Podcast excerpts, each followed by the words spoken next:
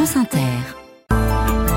Simon Le Baron le 7-10. Nous sommes le lundi 12 février. Bonjour à tous et bonjour à vous Anaïs Fega. Bonjour Simon, bonjour à tous. À la une de l'actualité, l'attaque cette nuit des forces israéliennes sur Rafah. Une centaine de morts selon le Hamas, deux otages libérés selon Israël. On fait le point sur ce qui pourrait être l'offensive annoncée sur le dernier refuge des Palestiniens à Gaza.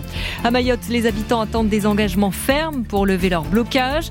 Dans ce journal aussi, le procès de l'une des plus grandes escroqueries dans le milieu de l'art, de faux meubles d'époque vendu pour des millions d'euros. Et puis la Côte d'Ivoire, vainqueur hier soir de la Coupe d'Afrique des Nations de football. Les invités du 7-10 d'Inter à 7h50. Alexandra Ben Saïd, bonjour. Bonjour à toutes et à tous. Votre invité. C'est le fils aîné de Bob Marley, Ziggy Marley, qui coproduit le premier biopic sur la légende du reggae. Derrière la star, qui était l'homme, le mari, le père et le message Rasta, paix, unité, spiritualité résonne-t-il encore en 2024 L'époque des guerres, des selfies et de l'obsession de l'identité. Simon, on a rendez-vous avec Ziggy Marley à 7h50. Et à tout à l'heure. À 8h20, le chef de file des députés socialistes Boris Vallot sera avec nous. Et à 9h20 avec Mathilde Serrel, le réalisateur Bruno Dumont et l'actrice Anna Maria Vartolomei. France Inter. Des nuages de fumée au-dessus de Rafah et plusieurs dizaines de raids aériens cette nuit. L'armée israélienne est-elle en train de mettre sa menace à exécution et lancer son offensive sur cette ville, ultime refuge de plus d'un million de Palestiniens coincés à la frontière fermée avec l'Égypte La communauté internationale a mis en garde depuis plusieurs jours. La France hier exhortait Israël à un arrêt des combats pour éviter un désastre et une situation humanitaire catastrophique injustifiable. Bonjour Thibault Lefebvre. Notre euh, bonjour Anaïs, correspondant permanent en direct de Jérusalem, Thibault, les frappes de cette nuit ont tué une centaine de personnes selon le Hamas et Israël de son côté dit avoir libéré deux otages. Oui, on a un peu plus de détails, Anaïs, sur cette opération de la nuit. L'emblématique porte-parole de l'armée israélienne, Daniel Agari, s'est exprimé il y a moins d'une heure. Et il parle d'une opération très préparée depuis de longues semaines. Elle a commencé à 1h49 ce matin. Les forces anti-terroristes sont entrées dans un appartement situé au deuxième étage d'un immeuble du centre de Rafah. Les deux anciens otages ont été rapidement sortis. D'intenses combats ont suivi. Le ministère de la Santé du Hamas a compté 52 morts du côté palestinien, la moitié du bilan de la nuit à Rafah. Les deux otages libérés s'appellent Luis Norberto Har et Fernando Marman. Ils ont 70 et 60 ans. Ils sont israéliens et argentins. Et ils ont été enlevés ensemble au kibbutz de Nirizak. C'était le 7 octobre avec une autre femme, Clara Marman, qui elle a été libérée le 28 novembre dernier. C'est donc une famille qui se retrouve en ce moment même à l'hôpital Sheba près de Tel Aviv. Selon les premiers témoignages de leurs proches, les deux hommes sont en forme. Luis Norberto Har et Fernando Marman sont les deuxième et troisième otages libérés par la force depuis l'attaque du Hamas, les premiers depuis le 30 octobre. Il resterait selon l'armée israélienne 130 otages aux mains du Hamas, 29 d'entre eux seraient morts, alors que l'offensive au sol de l'armée israélienne à Rafah n'a pas officiellement commencé. Thibault Lefebvre en, direct de, Jérusalem, une offensive terrestre à Rafah. Torpirer tout accord de libération des otages, a prévenu hier le Hamas, qui dresse désormais un bilan de plus de 28 000 morts dans le territoire, en grande majorité des civils. Quant à Joe Biden, il met Israël en garde. Pas d'opération militaire sans plan crédible pour protéger la population, dit-il. Il demande des mesures urgentes pour plus d'aide humanitaire. Le président américain, qui par ailleurs dénonce les propos de son prédécesseur sur l'OTAN, Donald Trump envisage en en cas d'agression russe de ne pas protéger les pays membres de l'OTAN qui n'auraient pas réglé leur part. Un feu vert de Trump à Poutine pour plus de guerre et de violence, ce sont des propos affligeants et dangereux, dit le candidat démocrate. On y revient dans une demi-heure. Les barrages pourraient être levés d'ici à 48 heures à Mayotte. Barrages érigés depuis des semaines par des collectifs citoyens qui dénoncent insécurité et crise migratoire et qui se disent ce matin soulagés des annonces du ministre de l'Intérieur. Gérald Darmanin propose une révision de la Constitution pour supprimer le droit du sol sur l'île. Je dis bravo, a réagi hier Marion Maréchal, quand la Ligue des droits de l'homme s'inquiète d'une remise en cause dangereuse d'un droit fondamental qui existe depuis Napoléon. Autre annonce du ministre, la fin des titres de séjour territorialisés qui empêchent les détenteurs d'un titre de séjour maoré de venir dans l'Hexagone. La mesure était attendue par les collectifs d'habitants. Vous les avez rencontrés justement, Gaël Joly. Ils attendent des engagements fermes avant de lever les blocages. Juste avant de quitter l'île hier soir, Gérald Darmanin s'est arrêté quelques minutes dans ce café du port au contact direct des Maoris. Reste ici un mois et regarde ce qui se passe vraiment. Non mais ça fait, ça fait dix fois que je viens, je sais ce qui se passe. Ce qui se passe, c'est qu'il faut un peu plus de fermeté. Ça va? Et vous, ça va? Ça va. Je veux demain arriver à Mayotte, je suis ravie. Bon, bah, tant mieux. Tant mieux. À deux pas, place de la République, Saïd Kambi, le porte-parole du collectif des forces vives, attend désormais l'engagement écrit du ministre. Il y a une expression mahoraise qui dit que euh, la pieuvre a dit je dois, je dois d'abord voir. Donc, euh, euh, nous voulons d'abord voir. Donc, nous maintenons nos barrages jusqu'à ce que le, le ministre de l'Intérieur puisse nous donner un calendrier et les mesures. Il ne faut pas que ça s'arrête là.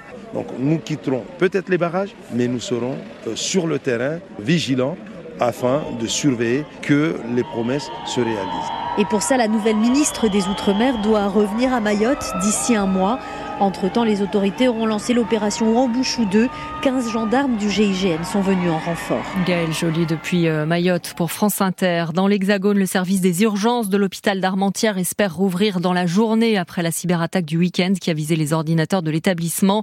En Gironde, plan blanc déclenché à l'hôpital d'Arès. Son rez-de-chaussée inondé, des patients déplacés. Retour à la normale prévue dans deux jours, le temps de tout nettoyer.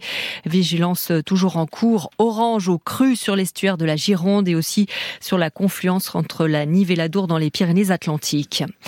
Pendant des années, il a créé des dizaines de faux meubles d'époque dans les sous-sols de sa galerie d'antiquités à deux pas de l'Élysée. Le procès de l'une des plus grandes affaires d'escroquerie dans le marché de l'art débute aujourd'hui à Paris.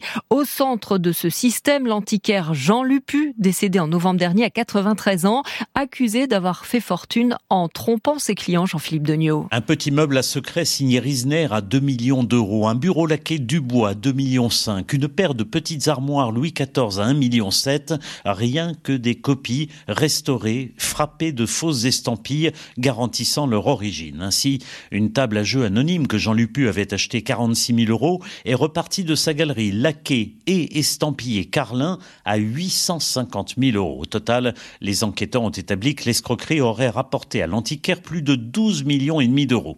Aujourd'hui décédé, c'est son petit-neveu qui va comparaître pour escroquerie cette semaine car en 2018, alors que l'enquête a déjà commencé depuis 4 ans et que les comptes offshore que son grand-oncle avait ouverts dans 11 pays différents ont été révélés par les Panama Papers, il va l'aider à transférer l'argent au Qatar. Ironie du sort, deux ans plus tard, cet argent se retrouvera sur les propres comptes du petit-neveu. Il m'a volé, dira Jean Lupu en découvrant la manœuvre. Dans l'actualité judiciaire encore, l'interrogatoire au procès des attentats de Trèbes et de Carcassonne de la LAS, l'accusée, une jeune femme de 18 ans au moment des faits. Elle était la petite amie du terroriste. Explication dans le journal de 8 heures. Question à 7h08 sur Inter. Comment se porte l'emploi en France? On devrait le savoir demain avec la publication des chiffres du chômage pour le quatrième trimestre, mais pour l'instant, la tendance est plutôt au gris. Le mois dernier, le ministère du Travail constatait que pour le deuxième trimestre consécutif, le nombre de chômeurs augmentait, ce qui n'a pas échappé aux syndicats, qui rappellent donc ses engagements au gouvernement. Il était prévu d'assouplir les règles de l'assurance chômage en cas de conjoncture mauvaise, ce qui semble être le cas. Or, l'exécutif parle au contraire de serrer la vis, ce qui fait bondir les partenaires sociaux, Maxime Debs. Sophie Binet est la première à dégainer. C'est que nous avons un discours du gouvernement qui a géométrie variable. La secrétaire générale de la CGT constate qu'il y a un an, l'exécutif faisait entrer en vigueur sa réforme consistant à moduler la durée d'indemnisation en fonction de la conjoncture et qu'aujourd'hui, ça ne suffirait déjà plus. On ne peut pas nous dire quand ça va mieux, comme euh, il y a moins de chômage, il faut baisser les droits des privés d'emploi, et nous dire quand ça va moins bien et que le chômage repart à la hausse, qu'il faut encore supprimer les droits des privés d'emploi. Le chômage repart à la hausse, ça signifie que les salariés doivent être mieux protégés contre le chômage. Et le gouvernement veut faire l'inverse. Nous devons aller plus loin, a dit Gabriel Attal dans son discours de politique générale. La situation évolue et je serai attentif, a-t-il prévenu, à la trajectoire financière de l'assurance chômage. Trajectoire financière que nous avons contestée et nous avons bien fait puisque les chiffres nous donnent raison aujourd'hui. Pour Olivier Guivarch, à la CFDT, pas de procès d'intention, mais des interrogations. De toute façon, on ne peut pas changer les règles tous les trois mois. On est sur des chiffres considérables. France Travail ne peut pas modifier ses systèmes d'information tous les trois mois. Sans compter qu'il s'agirait déjà de mesurer les effets des précédentes réformes. Pour ça, il faut du temps. Le prendre paraît au syndicat la première chose à faire. Et alors qu'on attend donc demain les chiffres du chômage, les syndicats de Casino estiment que 6000 emplois sont potentiellement à risque dans le groupe. Le tribunal de commerce de Paris se penche à partir d'aujourd'hui sur le plan de sauvetage qui prévoit la reprise par des concurrents de 288 magasins Casino. Ils ne sont pas agriculteurs mais opposants au tracé de l'A69. Une centaine de personnes qui occupaient une voie ferrée dans le Tarn ont été en partie délogées par la gendarmerie hier. Usage massif de gaz lacrymogène selon les journalistes sur place. Le préfet avait interdit toute manifestation. Quelques secondes à peine auront suffi pour effacer du paysage l'un des symboles industriels de la Lorraine du charbon. La tour de la centrale Émile Huchet de Saint-Avold des Carlins réduite en poussière hier, un dynamitage entendu à des kilomètres à la ronde. Les jours de cette tour de refroidissement étaient comptés depuis longtemps puisque le site de Carlin est censé se tourner désormais vers les énergies renouvelables.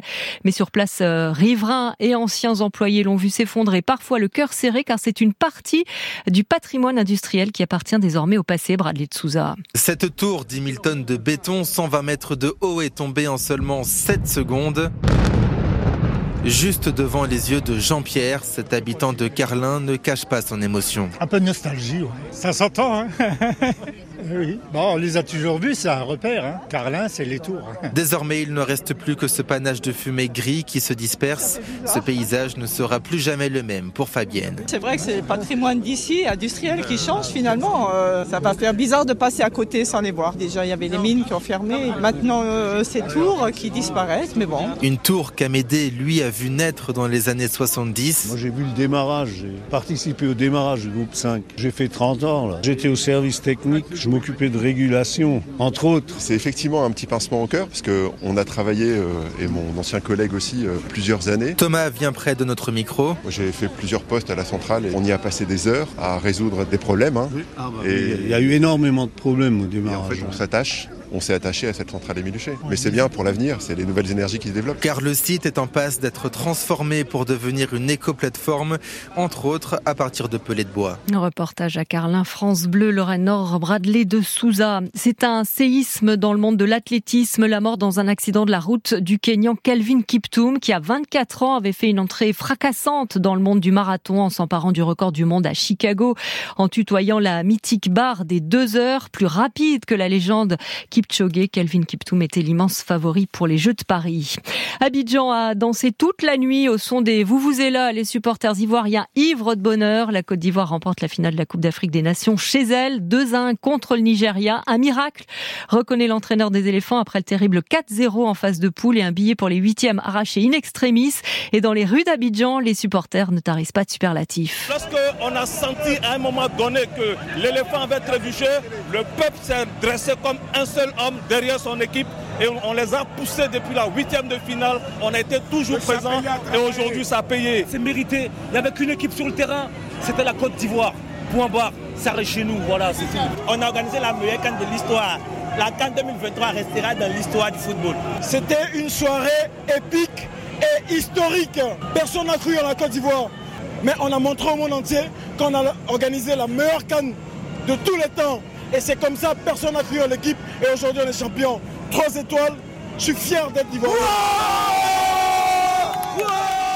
La parole de supporters en Côte d'Ivoire recueillie par Franck Ballanger, alors qu'au Brésil, c'est la douche froide. Les footballeurs double tenants du titre olympique n'iront pas au JO de Paris, défait hier contre l'Argentine. Merci beaucoup Anaïs Feuga. Dans trois minutes, le feuilleton de la France. Toute cette semaine, France Inter pose son micro chez vous ce matin, direction Auray dans le Morbihan pour une séance de papotage. Vous allez comprendre.